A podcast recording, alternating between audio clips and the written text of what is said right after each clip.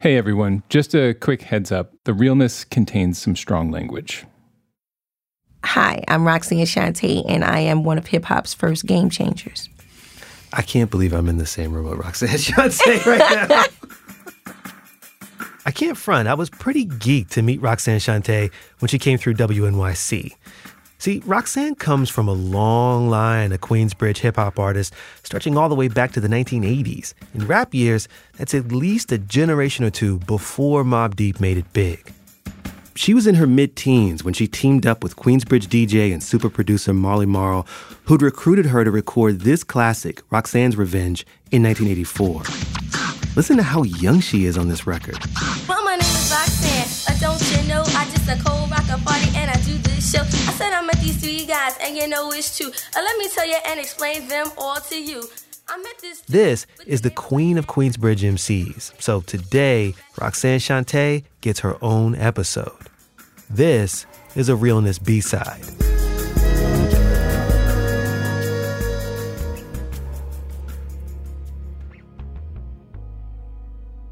All right, so Mobb Deep's got this song called Right Back At You. And on it, Havoc has this line. It goes like this Fuck where you at, kid. It's where you from.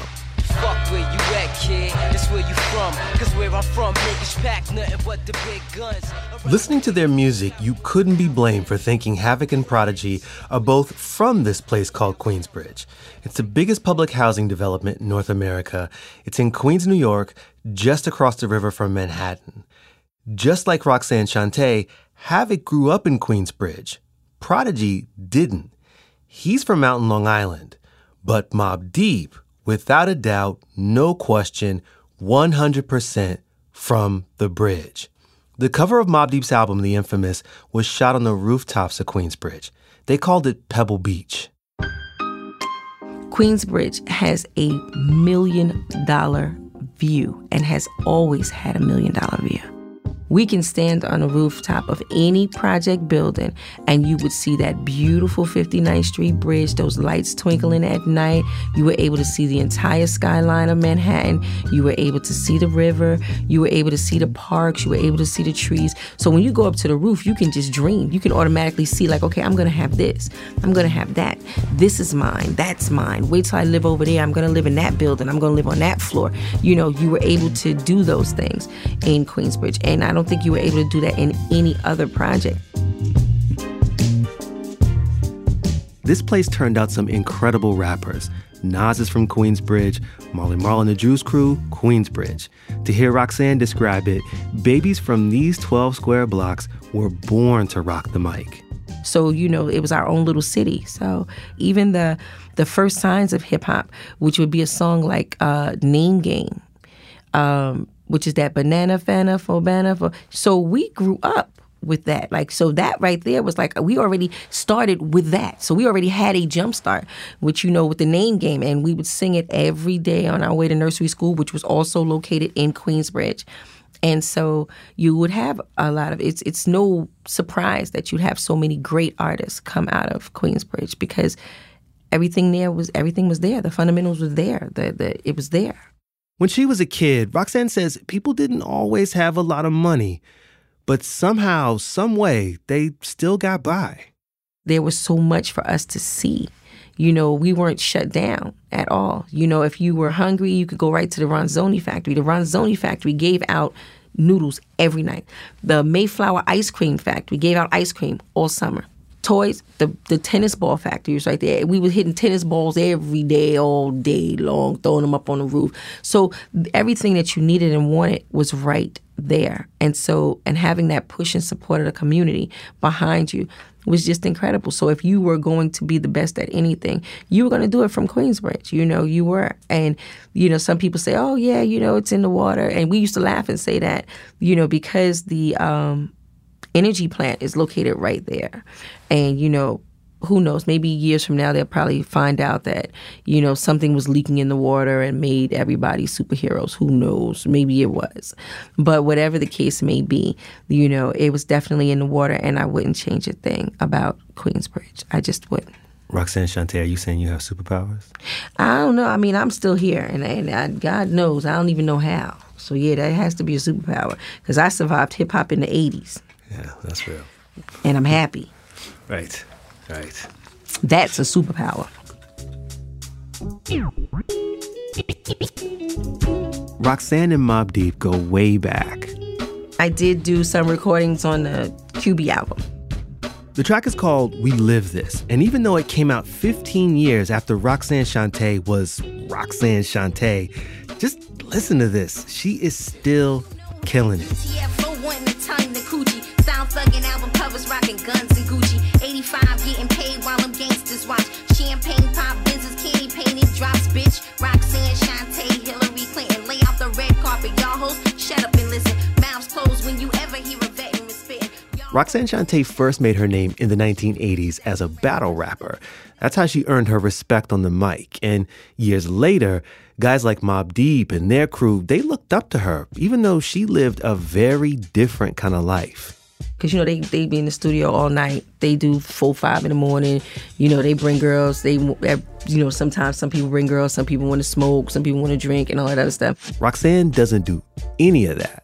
And they're like, oh, Shante's coming. You know, and so what do they do? Clean up the studio. Well, they have somebody come in, clean up the studio, spray all the air fresheners, open up the windows, do all of this other stuff, set up some fruit, make everything okay. Because here comes, you know, so it's like, so when I come in the door, they're like, and you see them all sitting up there like this, like, hey Shante. I'm like, hey. It's like, oh, you coming in to do your, and they just can't wait for me to leave so they can just relax and breathe. I think.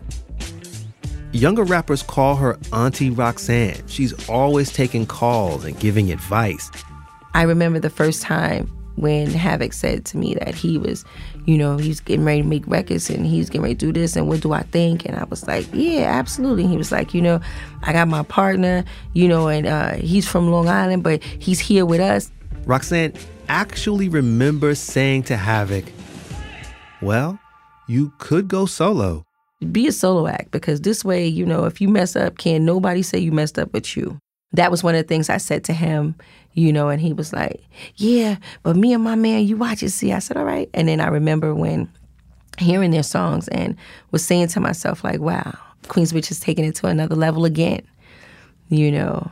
And um, they had everybody, you know, scared to look. You know, ain't no such thing as halfway crooks. You know, that's just that's just a Queensbridge motto.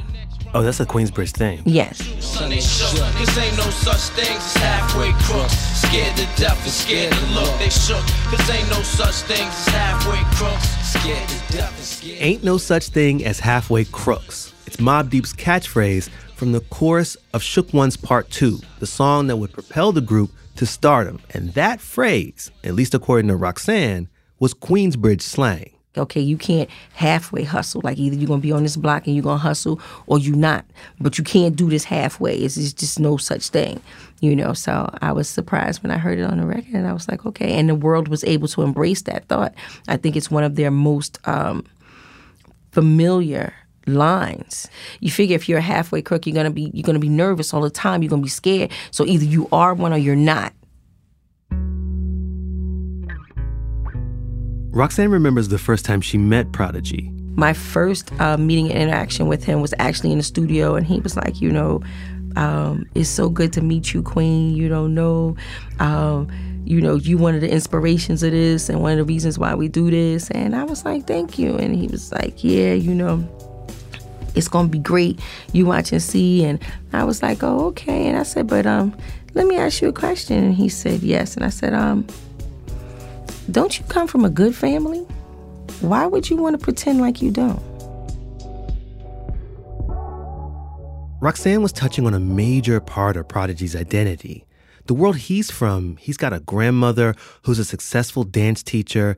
She had a lot of resources, and she shared those resources with her grandson. But Prodigy chose something else. As a teenager, he was enchanted by Queensbridge, the drug game, all the action and the hustlers and the characters. To him, it was all so exciting. Prodigy called Queensbridge addictive. But this was also the height of the war on crack cocaine. Many of the people in Queensbridge were in a fight for their lives. Roxanne and her family were trying to get out of the bridge. So her question to Prodigy was, why are you picking this life when you don't have to? I said, don't you see, we out here struggling because we want, what it is you have. We want to be able to be that for our children, but you already have that. Like you already got a leg up. What you doing here? And he was like, Nah, this is in me. This is in my blood.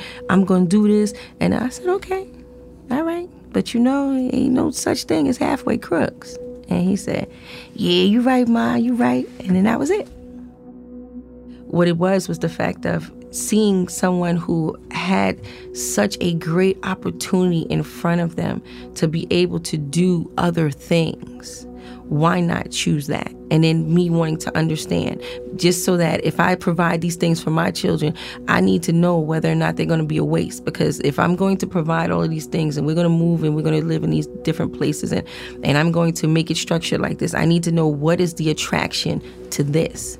Because this is not an easy life. This is not something that we chose. This was something that chose us. This wasn't an easy life. So, what would make someone want to do that? How do you feel about his answer? Um, I understood his answer as a young black man, wanting to stand up, wanting to be part of the struggle. In order to identify with things, you need to be right there. In order to see it, in order to experience it, you need to be part of it.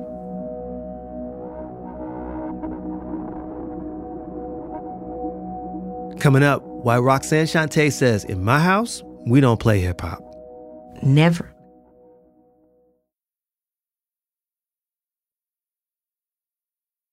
Hip hop was a music that had an expiration date. Like they said that hip hop wasn't going to be around long. And that's what they would tell, you know, the early artists of the 80s. Like, listen, you know, go ahead and sell your publishing, go ahead and sell your writers, you know, because please, it's not going to be worth nothing in 10 years. So you might as well get all you can get for it now. Somebody got that all wrong. I mean, just look at rap today. Together, Jay Z and Diddy are worth more than a billion and a half dollars. Hip hop studies is a thing, and Kendrick Lamar just won a Pulitzer for a rap album. And then there are those countless other artists who are making what is today the American soundtrack. But when Roxanne Shante was coming up, not so much. It was considered immature music. Like if you listen to that, you couldn't listen to it at your job. You know, there were certain people who would listen to hip hop all the way until they pull into the parking lot of their job and then would turn to jazz because they didn't want anyone to know that they really listened to hip hop. You know, they would thank God for the Walkman so that no one knew what you were really listening to when you were at your job or when you were someplace because this way you could have your headphones on and no one would know that in your ears was uh, some Run DMC or LL Cool J or, you know, you had to, that's what it was. When she first grabbed the mic, rap was still just considered street music. Part of hip hop that has that reminder as to why it started and what it's about, you know, and it was to give young people a voice that did not have one. It was to have our own party language that was different from disco you know, different from R&B. It wasn't about making babies. It was about making a change. It was about making a difference. It was about standing out, um, even being rebellious, you know. And so, yeah. Yeah. And that's yeah. just me. Yeah. Can I tell you a story? Sure. Um, so when I was little, coming up in the DC area, and I just started to get into hip hop music. This was right around the time when Yo MTV Raps was just getting started and Rap City was just getting started. And so my mother didn't really know what to do with hip hop music. This was not her music. And we weren't in a place like even Queensbridge where you might hear it around. Mm-hmm. It wasn't around. So for my mom, she tried to strike this bargain she said, if you're going to listen to hip hop music, if you're going to listen to this, and it, was, it was her money that I was spending. So mm-hmm. if I'm going to buy with my hard earned money hip hop for you, because she wanted it to be clean. Mm-hmm. So in her mind, clean hip hop music was Run DMC and female rappers. So to this day, I still have, I was just showing a friend of mine, I have MC Lyte's, Lyte as a Rock on mm-hmm. cassette, Finesse and Synquis, mm-hmm. Antoinette, Sweet Tea, mm-hmm. and all these female MCs on tape. My mother thought Salt-N-Pepa. Mm-hmm. I know all of Hot, Cool, and Vicious from first oh, to the last. oh. I can just imagine. I can just imagine. What do you mean? No, because I'm saying because I'm just imagining a little boy singing "Hot, Cool, and Vicious" whole album. But it had a song on there called "I'll Take Your Man." Yes. and I knew this whole song. I absolutely, absolutely. And this is what my mother thought that I should, you know, was right for her. Well, you know what? I'm gonna tell you.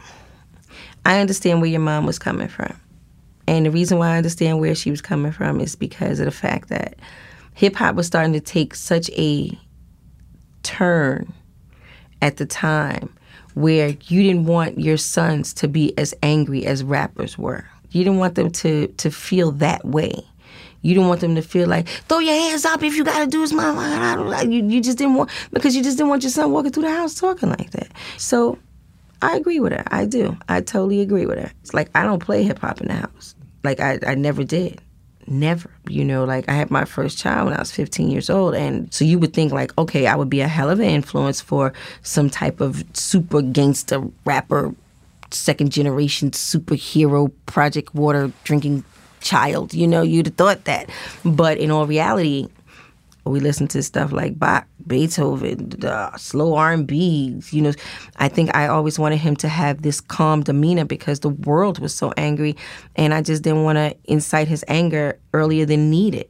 And even though you know his uncle is Kool G Rap, uh, talk right? like sex, this this you know what I'm saying all these different things. You know, so he's exposed to all of that because he would go to the shows, but he also understood that you don't hear them talk to their wives like that. You don't hear them talk to their daughters like that. You don't hear them talk to the women that they love and respect like that. So yeah, so you know, kudos to your mom. I think she brought absolute balance. In the next episode of The Realness, as Mobb Deep was reaching the height of its fame in the mid 90s, Prodigy was facing prison time. We take you inside that case and look at what it tells us about how Prodigy's sickle cell clashed head on with the criminal justice system. I can't say it was racism. It could have just been ageism. like, you know, I'm old, you're a rapper, and I don't like rap. The Realness is a production of WNYC Studios, hosted by me, Christopher Johnson, and my co host, Mary Harris. Our editor is Christopher Worth. We also had help from consulting producer Kathy Andely and associate producer Aaron Mathewson. Celia Muller makes sure we're legally in the right. Michelle Harris is our fact checker. Jared Paul is our engineer. Casey Means is our technical director. Our team includes Merritt Jacob, Amanda Aronczyk, and Audrey Quinn, along with Stephen Renault, Caitlin Sullivan, Ariana Jones, and Nikki Galtland. WNYC's Vice President of News is Jim Schachter. Trumpeter Christian Scott wrote our theme song and composed a lot of the music in the series. We also want to show love to Prodigy's friends and family who gave us their time, welcomed us into their homes, and shared their memories of a man they treasure.